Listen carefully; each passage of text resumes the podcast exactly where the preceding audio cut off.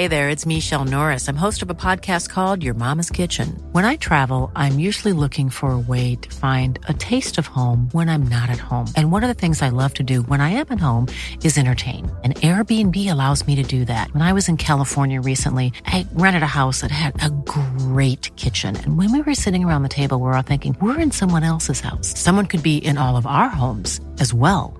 If you have a home, but you're not always at home, you have an Airbnb. Your home might be worth more than you think. Find out how much at airbnb.com/slash host. Isang paalaala, ang susunod na kabanata ay naglalaman ng mga salita at pahayag na maaari magdulot ng takot, pangamba at pagkabahala sa mga nakikinig, lalo na sa mas nakababatang gulang. Huwag magpatuloy kung kinakailangan.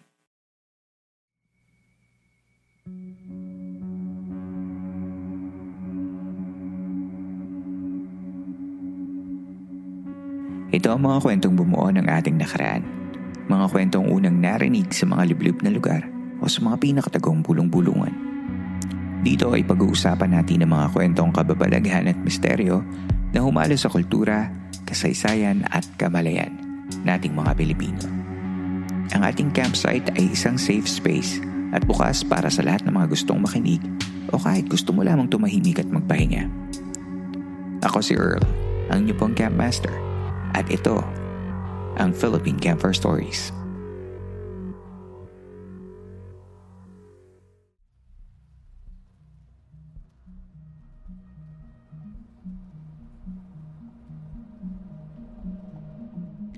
Tuloy po kayo sa ika-67 gabi ng San Telmo Society Radio sa ating month-long celebration ng ating third anniversary. Kumusta ka na? Sana'y napapakinggan mo ang episode na ito sa maayos na kalagayan. Kung ito man ang unang beses mong makinig sa ating podcast o isa ka sa mga regular campers na nakikinig kada episode pero hindi pa nakafollow, ay hinihiling ko na sana i-follow mo na ang Philippine Camper Stories podcast sa Spotify. At kung magustuhan mo ang episode na ito, pati na rin ang buong show, ay bigyan mo na ng 5-star rating. Importante ito para sa mga shows na gaya ng Philippine Camper Stories para mas lumawak pa ang audience reach natin at mas marami pang makapakinig sa ating programa mas maraming makakapanig sa atin ay mas maraming makakapakinig sa atin ay mas maraming support ang makukuha natin para mas magtagal pa ang ating podcast.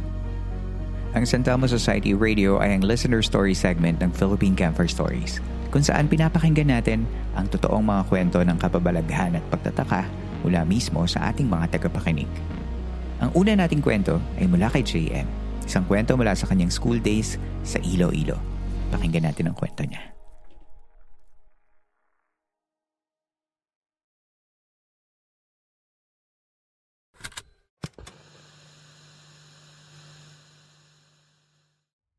Hello po, Campmaster. Itago niyo na lang po ako sa pangalang JM.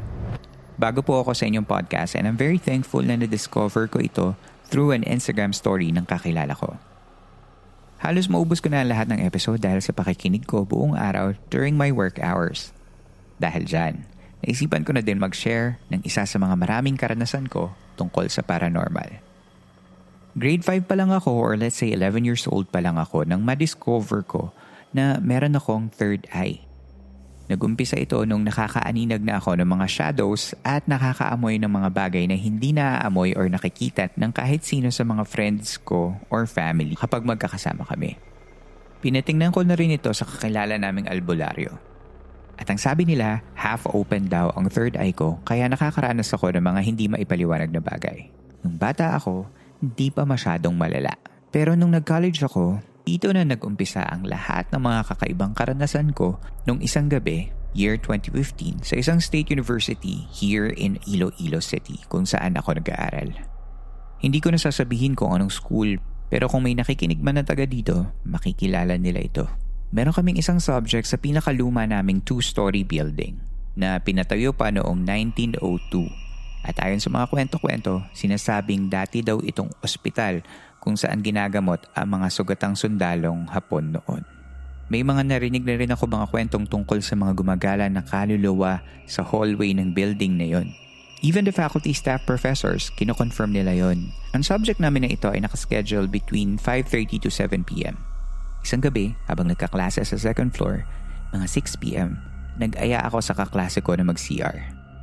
Ayaw niya akong samahan dahil masyado siyang matatakotin. Dagdag pa na napakadilim sa hallway kasi mahina lang ang ilaw sa hallway at nakapatay ang mga ilaw sa mga classrooms. Lalo na at kami lang nag-iisang may klase sa oras ng mga yon sa building. At dahil sa hindi ko na kaya, naglakas loob akong mag-CR ng mag-isa. Ang masaklap, ang CR ay nasa ground floor pa at bababa ka pa sa creepy na hagdan na nakadim lang din ang ilaw. Wala namang nangyaring kakaiba nung nag-CR ako sa ibaba. Nung pabalik na ako, doon ako may naramdamang mabigat na aura habang paakyat ako sa hagdan. Mahigpit ang hawak ko sa hagdan. Dalawang kamay pa at dahan-dahan lang akong umaakyat. Nang paliko na ako sa pinakaunang classroom na katabi ng hagdan, bigla akong nakaamoy ng halamang kadena de amor. Napamura ako ng mahina. May narinig din akong may naglalakad sa right side ko sa likod. Yung yabag na katulad ng nakapaaka sa nakatiles ng sahig. Kalmado lang akong naglalakad. Nasa dulo pa kasi yung classroom namin. Mga limang classroom pang malalaki ang lalakarin ko para makabalik doon. Yumuko ako. Nilingon ko ang nakasunod sa akin. Nakita ko ang mga paa na marurumi na parang katulad ng isang taong grasa. Nakaputi siya na mahabang dress. Hindi ko na rin inangat ang tingin ko at baka pagsisihan ko pa. Bumaling na lang ako ulit at normal na naglakad. Ayokong tumakbo kasi baka kung anong gawin niya sa akin. Nagsalita na lamang ako na hahayaan kitang lumakad sa likod ko pero wag na wag mo akong gagalawin. Sa tonong parang nagbabanta. Nang makabalik ako sa classroom, nakahiga na ako ng maluwag. Hindi ko na naramdaman yung presensya ng babae na nakasunod. Mga 10 minutes after, habang nakikinig ako sa kaklase kong nagre-report sa harap, may biglang sumigaw na kaklase kong nasa likod na sinabing, Weng, yung buhok mo nakatayo. Nakita ng mga katabi niya na nakatayo daw ang makapal na portions ng buhok niya na para bang may humahawak at humihila nito pataas. Hinawakan ni Weng ang kanyang buhok pero masyado daw itong matigas at hindi maibaba. Nagsikawan at nagsitayuan kaming lahat. Hindi namin alam kung anong gagawin. Pinakalma na lang kami ng professor namin at nagsabi siya na umuwi na tayong lahat. Kasi parang pinapauwi na tayo. Turn on your flashlights at dahan-dahan na kayong bumaba. Lumabas na kaming lahat para umuwi. Tahimik lang ako, pero may kutob akong sumunod siya papasok sa classroom namin at iba naman ang ginambala niya. Kinabukasan, kinuwento ko sa barkada ko ang nangyari nung pabalik na ako ng classroom at kinilabutan silang lahat. Lumipat na kami sa ibang building pagkatapos ng pangyayari. Graduate na kami nung pinaalam ko kay Weng ang nangyari at pinagtawanan na lang namin yon. Maraming pa akong baong kwento, pero sa susunod na lang yung iba. Maraming salamat po. Hanggang dito na lang, JM.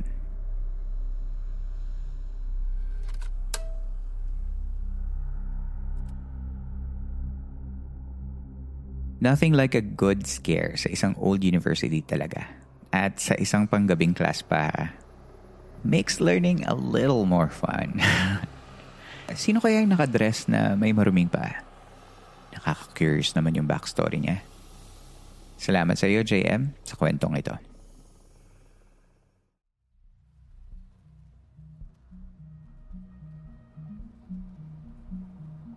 Sa ating pagbabalik, isa pang kwento ang ating maririnig. That and more coming up next. Hey, I'm Ryan Reynolds. At Mint Mobile, we like to do the opposite of what Big Wireless does. They charge you a lot we charge you a little. So naturally, when they announced they'd be raising their prices due to inflation, we decided to deflate our prices due to not hating you.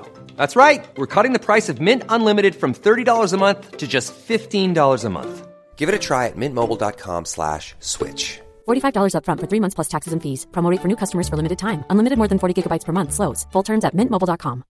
Hey, Dave. Yeah, Randy. Since we founded Bombus, we've always said our socks, underwear, and T-shirts are super soft. Any new ideas? Maybe sublimely soft. Or disgustingly cozy. Wait, what? I got it. Bombus. Absurdly comfortable essentials for yourself and for those facing homelessness. Because one purchased equals one donated. Wow, did we just write an ad?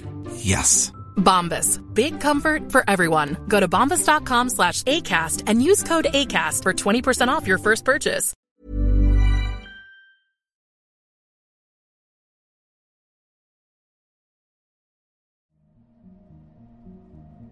Sa pagbabalik ng San Telmo Society Radio ng Philippine Campfire Stories.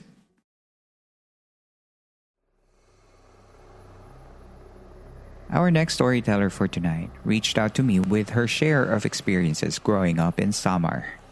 Wag na nating patagalin pa. Let's call on our guest storyteller for tonight, Naomi. Hello, Naomi. Hello, Camp Master, and hello sa lahat ng nakikinig. Thank you. Hi, Naomi. Ayan, welcome. Welcome to the San Telmo Society Radio. Kumusta ka? Okay lang naman. Medyo maulan dito. Hmm, nako. Okay lang yan para perfect talaga sa kwentuhan natin, di ba? Kaya nga. Ayan, so where are you calling us from? I'm calling you from Cebu City. Um, I moved here for college, tapos dito na din ako nag-work. Oh, nice. Okay. But where were you originally from ba? I'm originally from Northern Samar. Um, Mhm. So, yeah. Nako, Northern Summer. Nako, maraming kababalaghan. Di umano. Galing dyan umano. sa, dyan sa, ano. Tingnan mo naman yung, ano ko, yung shadow ko dito. Parang merong demonyo. Hindi, ano lang yan, yung headset. Um, okay, so um, can you tell us how you ended up listening to this show, to this podcast? Matagal ka na bang Yep. nakikinig? Yeah, um, I think I started listening back in 2020, nung pandemic. Kasi, Oh, it's been a Um, while. Okay. yeah, because I, I previously worked um, in the BPO industry. And then when the pandemic happened, I nag-awol ako. so, Ah. ayun. so, um, I, I worked as a freelance writer. So, habang nagsusulat ako, nakikinig, nakikinig ako ng mga podcasts and I already love horror. So, I found your podcast on Spotify and then um, on Google Podcasts as well. Oh, nice, nice. And you've been uh, listening ever since. Ayan, maraming Yeah. salamat naman. maraming salamat sa'yo. So today, um, we're gonna ask, ikaw na rin, isa ka na rin sa mga mapapakinggan ng ating mga campers. Kasi you're about to um, share with us yung mga stories mo growing up in Samar as you have uh, mentioned in your email no so can you share with us ano ba tong nangyari sa na um, meron ka bang particular is uh, story from your is this from your childhood or ano bang timestamp natin dito Yeah, um, it's from my childhood. Kasi nga, um, I grew up in summer, which is full of supernatural things. I don't know what's in the water in there. um, so, uh, yung actually, since talaga pagkabata, nak- nakakarinig na ako ng stories na ng mga aswang, ganyan. Tapos yung lola ko, when I was still in my mom's belly, um, there was this um, kilalang aswang daw sa barangay ng lola ko. So every time pumupunta siya sa bahay, yung lola ko naglalagay ng um, walis ting-ting sa doorways ng lahat ng ah, sa doorways. Tapos hindi siya pumapasok talaga. So yun yung parang proof ng lola ko. Um, Pero sa lola ko naman yung experience na yun. But my experience was really um, when I was around grade 5 or 6. Ata. Kasi um, yung bahay namin that time inaayos. So, hindi pa siya fully na semento and everything. Tapos, um, yung bintana ng kwarto ko, hindi pa na jealousy. Hindi pa na, nalalagyan ng bintana. Tapos, yung nangyari, yung papa ko, para medyo may protection naman ako, nilagyan din ng ano, alam mo yung kawayan na parang maninipis? Parang, Oh, oo. mm, Oo, yung parang, yun. parang pang-aesthetic ng mga uh, Oo. Filipino restaurants. Yun yung naisip Oh, ko. ganun. Yun ba yun? Ah, Okay. yun, yun. So, um, marami nun sa amin. Tapos yung papa ko, nilagyan niya ng mga ganun. Kasi, yung paniniwala sa amin, takot yung mga aswang doon. Sa Eh, Kawayan? Oo, yun, yun yung specific na plant. Takot Ah. sila doon daw. Okay. Eh, nung time na yun, um, dun sa may lugar namin, hindi pa naaabot ng ano, ng kuryente. So, Mhm. nagge-generator lang kami kapag gabi. Tapos kapag matutulog na kami, ah, napapatayin na yung generator. This was Okay. back in like 2010 ata, 20, 2009 to 2010, ganyan. Okay. Tapos, um, one Pwede mo ba night, sabihin sa amin kung ah, ano yan, um, sa um, area? yeah, um, it's a municipality called San Antonio. Um, island Antonio. municipality siya. So, Ah. um, yeah, mala- medyo malayo siya sa mainland. So, Okay. yung kuryente, hindi pa talaga fixed nung time na yon kasi ma- parang meron lang generator para sa whole isla. So, okay, alright, alright, alright. yeah. So, medyo, medyo ano talaga siya, medyo rural talaga siya na place. Mhm. Tapos, yung bahay kasi namin, medyo malayo dun sa main na barangay. Mhm. So, hindi kami agad na kabitan ng kuryente. Okay. Kasi wala pang poste, ganyan. Eh, eh kung magpapakabit kami ng kuryente, medyo malayo yung barangay. So, malaki yung amount na kailangan para sa mga wire, ganyan.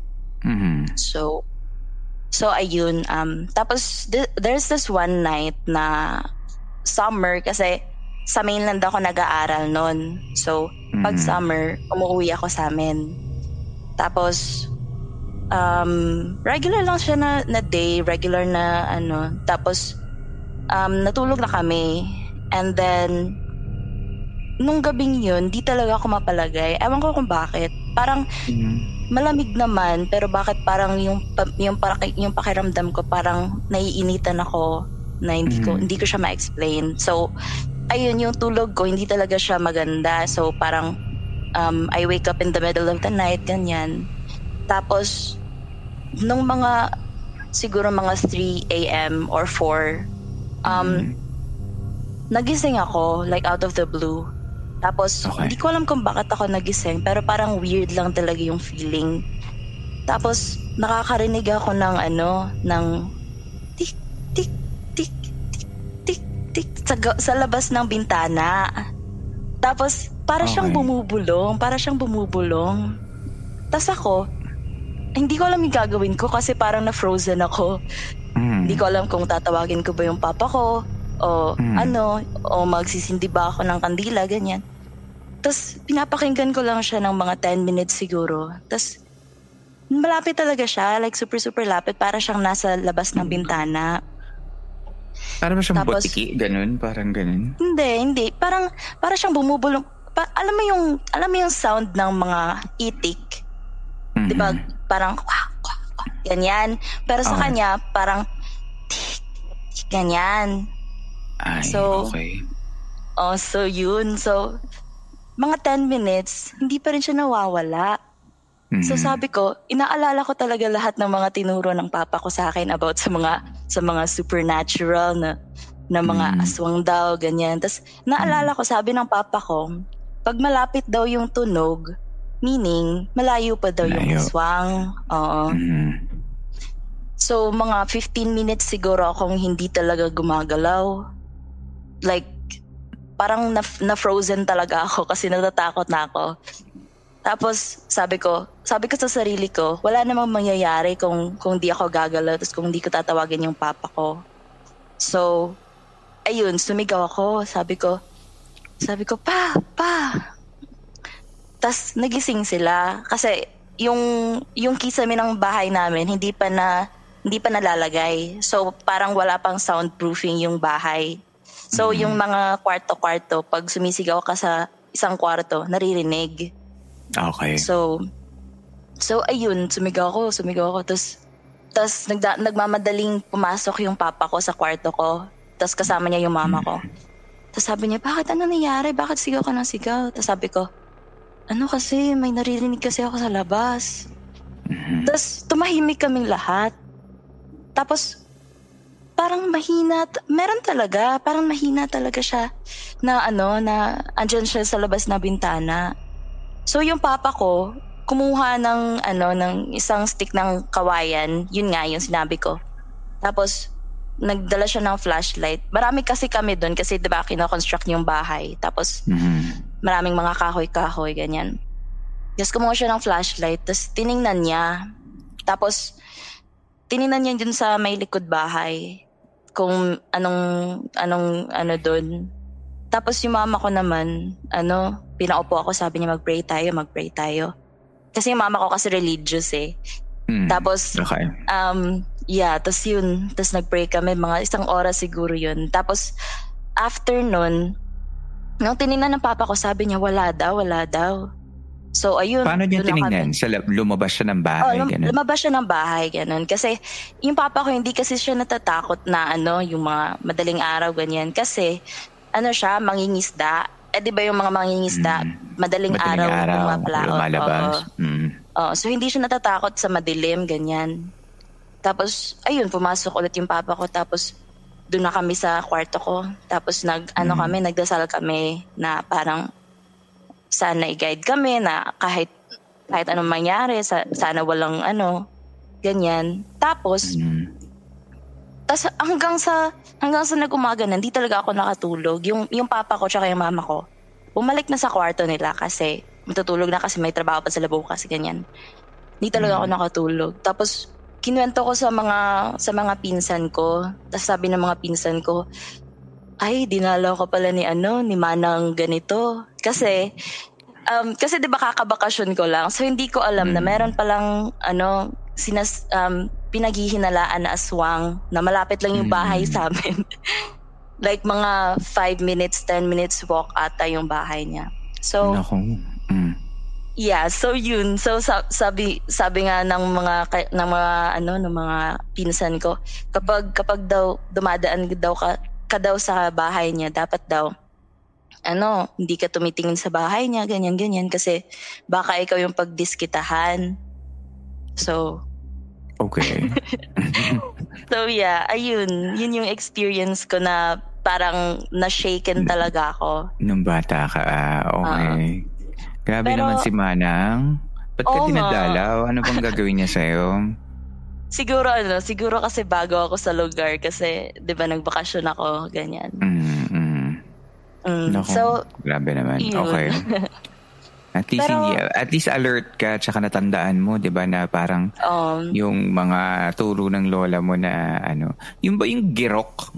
Girok ba yung term doon? Yung parang pag nag ano, di ba, parang na may nag-send kasi ng story sa atin dati na parang pag nag-uusbong daw yung mga bamboo shoots na mm-mm. Na, na parang na ano sila uh, uncomfortable yung mga aswang lalo na yung mga Oo. yanggaw. Girok Oo, yata yung kasi- term nila. Hindi ko alam kung Hindi ko sure kung anong pangalan. Yung pangalan kasi sa amin, yung alam kong Hmm. pangalan sa Waray is Bagakay. Bagakay. So, okay. Oo. Alright. Tapos, Pag umuusbong yung ano, yung, um, or yun na yun, yung kapag, yun na talaga yung, yun. Yung, Yung, bamboo shoot. Oo, yung parang kawayan, di ba, di ba yung kawayan straight lang? Yung Bagakay, Mm. parang marami siyang ganun, ganun. Marami Okay. siyang stems. Yun. Tapos Ayan. sabi ng papa ko, takot daw sila kasi nung unang panahon, yun daw yung ginagamit ng mga uh, napangontra. Tapos, ano, pag nasusugatan daw sila nun, hindi agad na hindi agad na Gumagaling. gumagaling yung sugat. Ah, ayan. Okay, bagakay. Ayan, mga natural ano natin, no? Um, Mhm. defense. Ah, okay. Well, I'm glad na ano no, okay ka naman. Boy. Unless aswang ka na rin nga. ngayon. um, Hindi pero ano naman. pa yung kwento mo sa amin after that nung pagka nung na-survive mo yung gabi na yun na almost ah, may dumalaw na pala sa Um, marami pa akong kwento kasi nga ano, um, yung mga yung lola ko ma- magaling siya magkwento. Tapos yung isang kwento na tumatak talaga sa utak ko, um, yung kwento niya nung yung lolo ko ano na biktima ng hilo. Alam yung hilo, para siyang lason, nilalason. Mhm. Pero- okay, okay. Yung lason, hindi siya gumagaling. Tapos, yung ginagamit daw nilang lason is, alam mo yung pag pupunta ka sa dagat, tapos may makikita kang mahabang sea cucumber, tapos yung mouth niya parang hands. Okay. Yan daw yung ginagamit nila, parang kinukuha nila, tapos pinapatuyo, tapos nilalagay nila sa ilalim ng kuko. Mhm. Tapos, pag may mga fiesta ganyan, in, ginaganon lang nila, parang finiflick lang nila papunta dun sa food. Hello, naku, ano naman, nakapiesta ka lang. Nilasong Oo, ka pa. oo nga. Oo nga. Oo. Tapos, ano, may, may isang barangay sa municipality namin na, ano, sinasabi nila, pag ano daw, pag pumupunta ka daw doon, pag mamimista ka doon, dapat kilalang kilala mo talaga yung, ano, yung pupuntahan, Pupuntahan mo. Oo, dapat Okay. hindi ka pumupunta sa ibang bahay kasi sabi nila marami daw hiluan doon. So, sila yung mga people na ano na may may kaalaman sa hilo. Tapos para siyang hindi ko alam kung supernatural siya or psychological, pero medyo supernatural din siya kasi sa, sabi nila kapag hiluan ka daw, tas hindi ka nakakapagbiktima ng tao ng matagal, ano daw, yung sarili mo ng ka. pamilya. Manghihina ka, tas yung sarili mong pamilya yung bibiktimahin mo. Kasi kailangan mong ilabas yung hiluan Oo. mo. Okay. Oo, ganyan. Ala, Tapos- ang wicked. Okay. Tapos yung lola ko, um, yung kwento ng lola ko sa akin, kasi malit pa ako noon. So, hindi ko pa naaalala. Yung kwento ng lola ko, si, si tatay kasi, yung lola ko tawag ko tatay, um, mahilig siyang uminom. so, may one time daw na pumunta siya dun sa ano, pumunta siya dun sa sa barangay na yun na maraming hiluan. Mm. Tapos, ayun, inom-inom sila, ganyan, ganyan. Tapos pagbalik daw ni tatay sa, sa bahay, masama daw yung pakiramdam niya. Mm. Tapos, oh, tas sumasakit daw yung tiyan niya, parang ang sakit-sakit daw, ganyan. Tapos sumusuka na siya, ganyan. Tapos nag tapos nagkaka-LBM na siya, ganyan. So, pinapunta nila sa doktor. Tapos sabi naman sa doktor, wala naman daw. Kasi normal Okay. naman daw yung ano, normal naman daw siya. So yung lola ko, sabi, eh bakit, bakit ano, may sakit pa rin siya. Tapos, ano, in, dinischarge siya sa hospital kasi ano, kasi wala naman daw siyang anything na nakita yung doktor. So, inuwi nila. Tapos, parang nag-aagaw buhay na daw yung tatay ko noon. Tapos, yung lola ko hindi talaga niya alam yung gagawin. Tapos, tas yung, yung lola ko sa tuhod, kasi buhay pa daw ng time na yon ano, san- sinabi sa kanya, hindi kaya ano, na biktima yan ng hilo. Mm. So, sabi ng lola ko, baka nga, no? So, yung lola ko, may mga kaalaman kasi siya sa, ano, sa mga herbs, herbs, yung mga medicinal herbs, ganyan. Okay. So, kumuha siya ng, ano, ng isang herb na tumutubo sa tabing dagat. Tapos yung herb na yun, ay yung kalaman na yun, yung, ano niya, yung katas niya, Mm. puti. Tapos pag iniinom mo daw yung katas niya, parang na- nasusuka ka. Okay. Mm, so, yun yung, yun yung kinuha ng lola ko. Tapos pinainom niya sa lolo ko. Tapos yung lolo ko, sumuka talaga siya. Tapos alam mo yung, yung sinuka niya, yung buong piece ng karne na, na may hilo. Oh. So, hindi siya natunaw. Tapos ilang araw na. Oh my God, ang galing. Ang ganda. ang ganda nun. Yeah, Napaka, kaya... ano, napaka-cultural naman nung ano na yun. Na parang yung laso na ginagamit nila ay nasa tabing dagat kasi it's a coastal town. Tapos yung panggamot, Oo. nandun lang din. Ah! Oh, nandun lang din. Ang wicked. Okay, alright. Ang galing.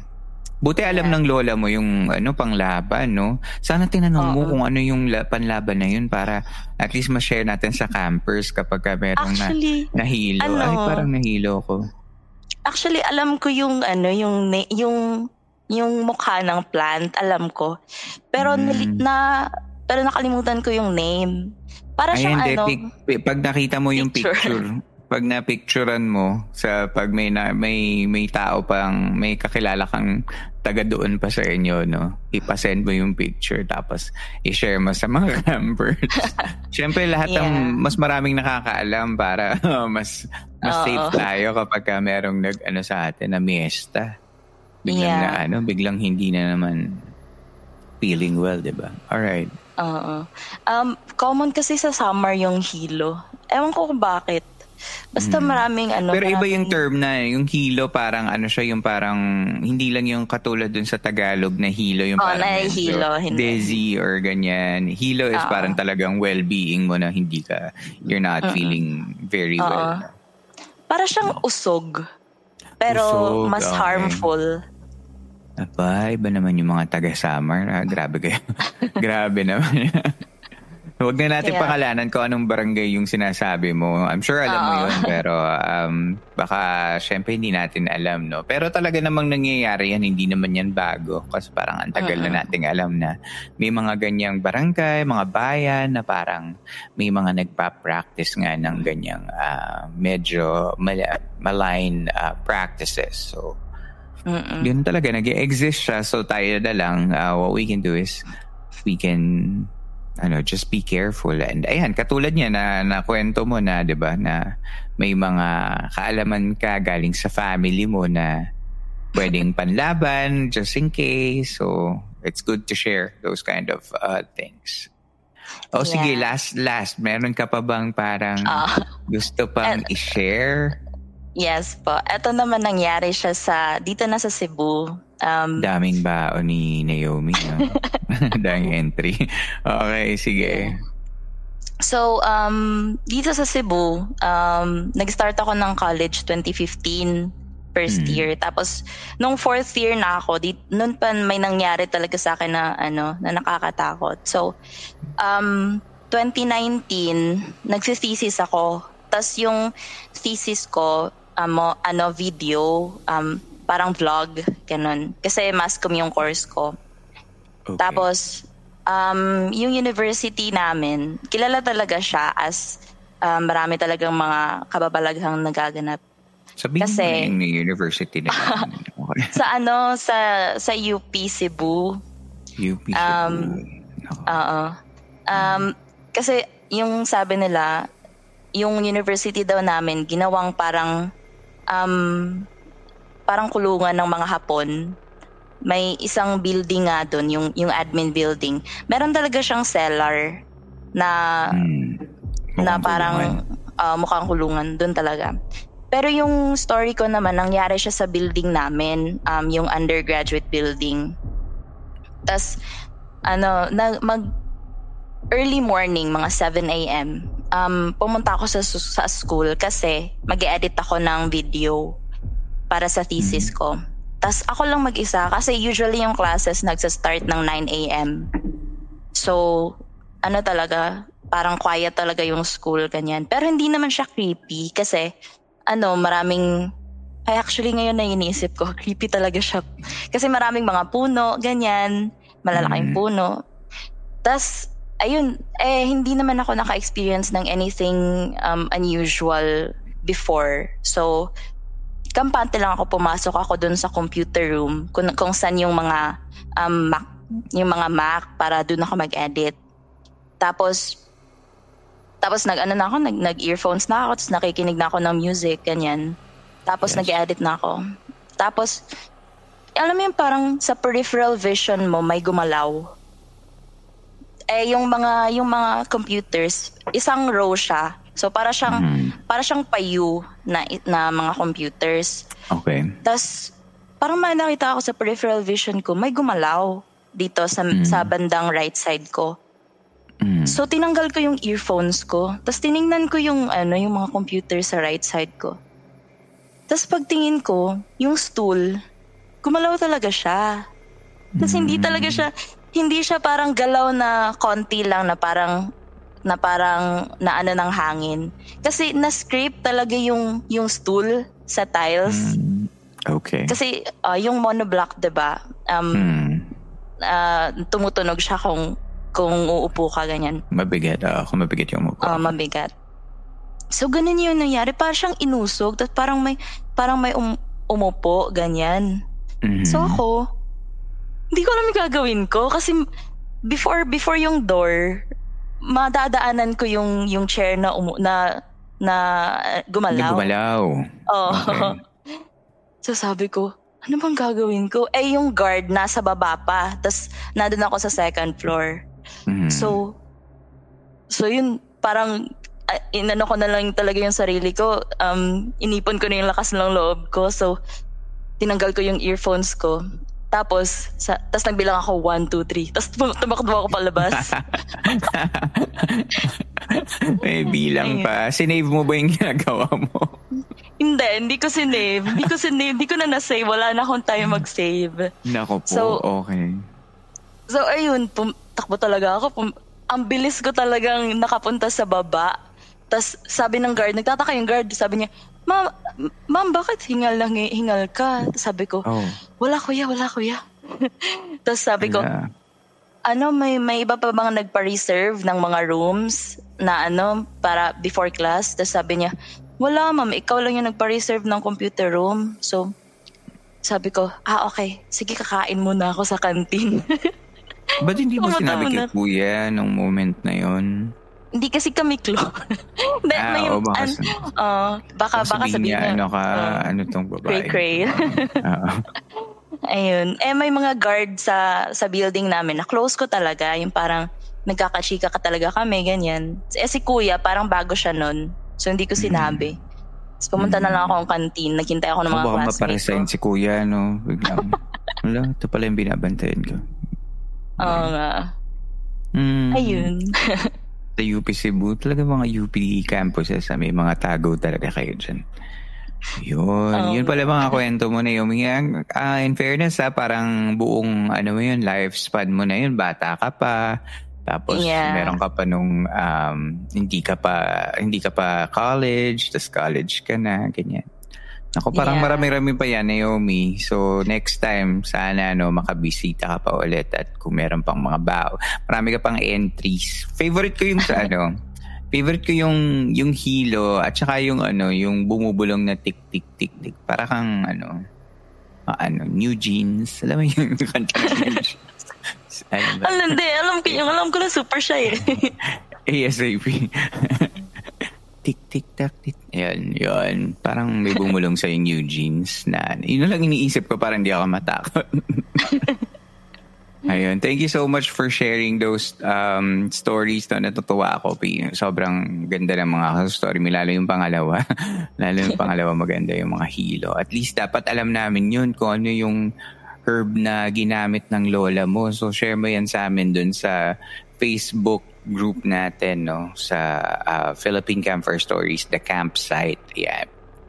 And uh, um, baka meron kang gustong mga batiin or may gusto kang i-shout out na mga um, friends or loved ones mo na pwedeng makapakinig nitong episode na to or sa mga campers.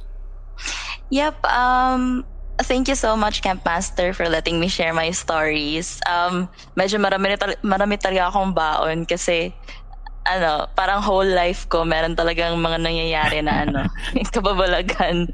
Okay. Um, uh, so, uh, binabati ko lang yung lahat ng campers na, na, na nakikinig nito, um, especially sa mga office mates ko, um, kasi allowed yung Spotify sa, ano namin, sa PC namin. So, habang nagtatask kami, pwede kami mag-Spotify. Binabati ko si Mael. Um, hi, Mael. Uh, alam Hi, ko, sinabi ko Mael. sa'yo. sinabi ko na sa'yo to before, but yeah. Tapos, um, si Kai, si Nancy, si Faith, si JR, um, si Joyce, tapos uh, si Dim, kung nakikinig ka, ewan ko lang, Papsi. Ayun. So, yun lang. Let's Naku, do lagot this, guys. pinangalanan buong office, no? Pag may na-miss out ka, lagot ka. Kaya nga, inaalala ko kung sino pa yung mga hindi ko nabati.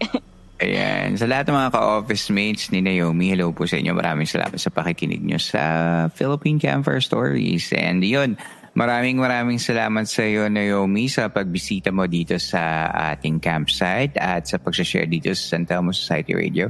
Sa susunod ulit, ah, um, kwentuhan ulit tayo, okay? Okay. Thank you, Camp Master. Alright, maraming salamat. Bye! Bye.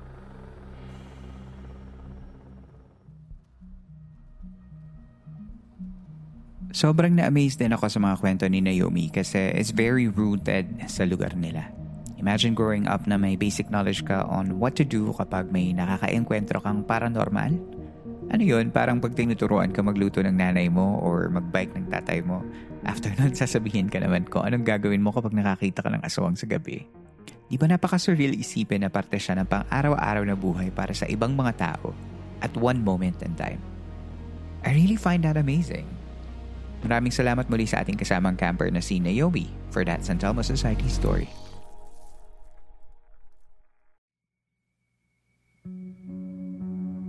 Dito na po nagtatapos ang ating kwento. Pagkatapos ng episode na ito ay pwede kang sumali sa kwentuhan by going to Spotify Q&A portion ng episode na ito. Doon, nagsashare kami ng mga kasama nating campers ng kani-kanilang mga thoughts about the episode. Just remember to be kind whenever you share your thoughts dahil ang podcast na ito ay mananatiling safe space for everyone. Kung gusto mo naman supportahan ang show by giving monetary tips, you can do that by joining our Patreon and Coffee. Yan yung mga sites kung saan naglalagay ako ng mga extra content for the podcast listeners when I can. Kung may access ka naman via PayPal or GCash and you feel like gusto mo akong ilibre ng kape to help me create these episodes ay pwedeng pwede mong gawin yan by checking our PayPal and GCash accounts sa episode's show notes. Pumunta ka lang sa Spotify and click on the description of the episode at makikita mo lahat ng link na kailangan mo. At panghuli, kung may kwento ka naman na gusto mong ibahagi sa ating camp ay pwede mong isend yan sa campfirestoriesph at gmail.com at babasahin natin yan sa mga susunod na San Telmo Society Radio episodes. Muli, maraming salamat po sa inyong pakikinig. Magkita na lang tayo sa susunod na kwento.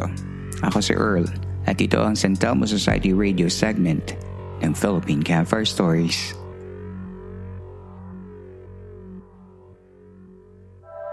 The opinions of podcast creators, hosts, and guests are not necessarily reflective of the official stance of the Pod Network Entertainment, its hosts, or other network programs.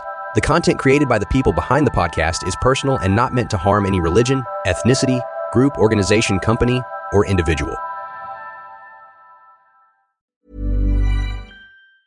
Planning for your next trip?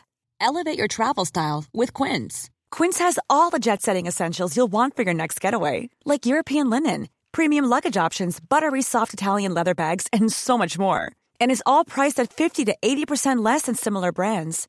Plus, Quince only works with factories that use safe and ethical manufacturing practices.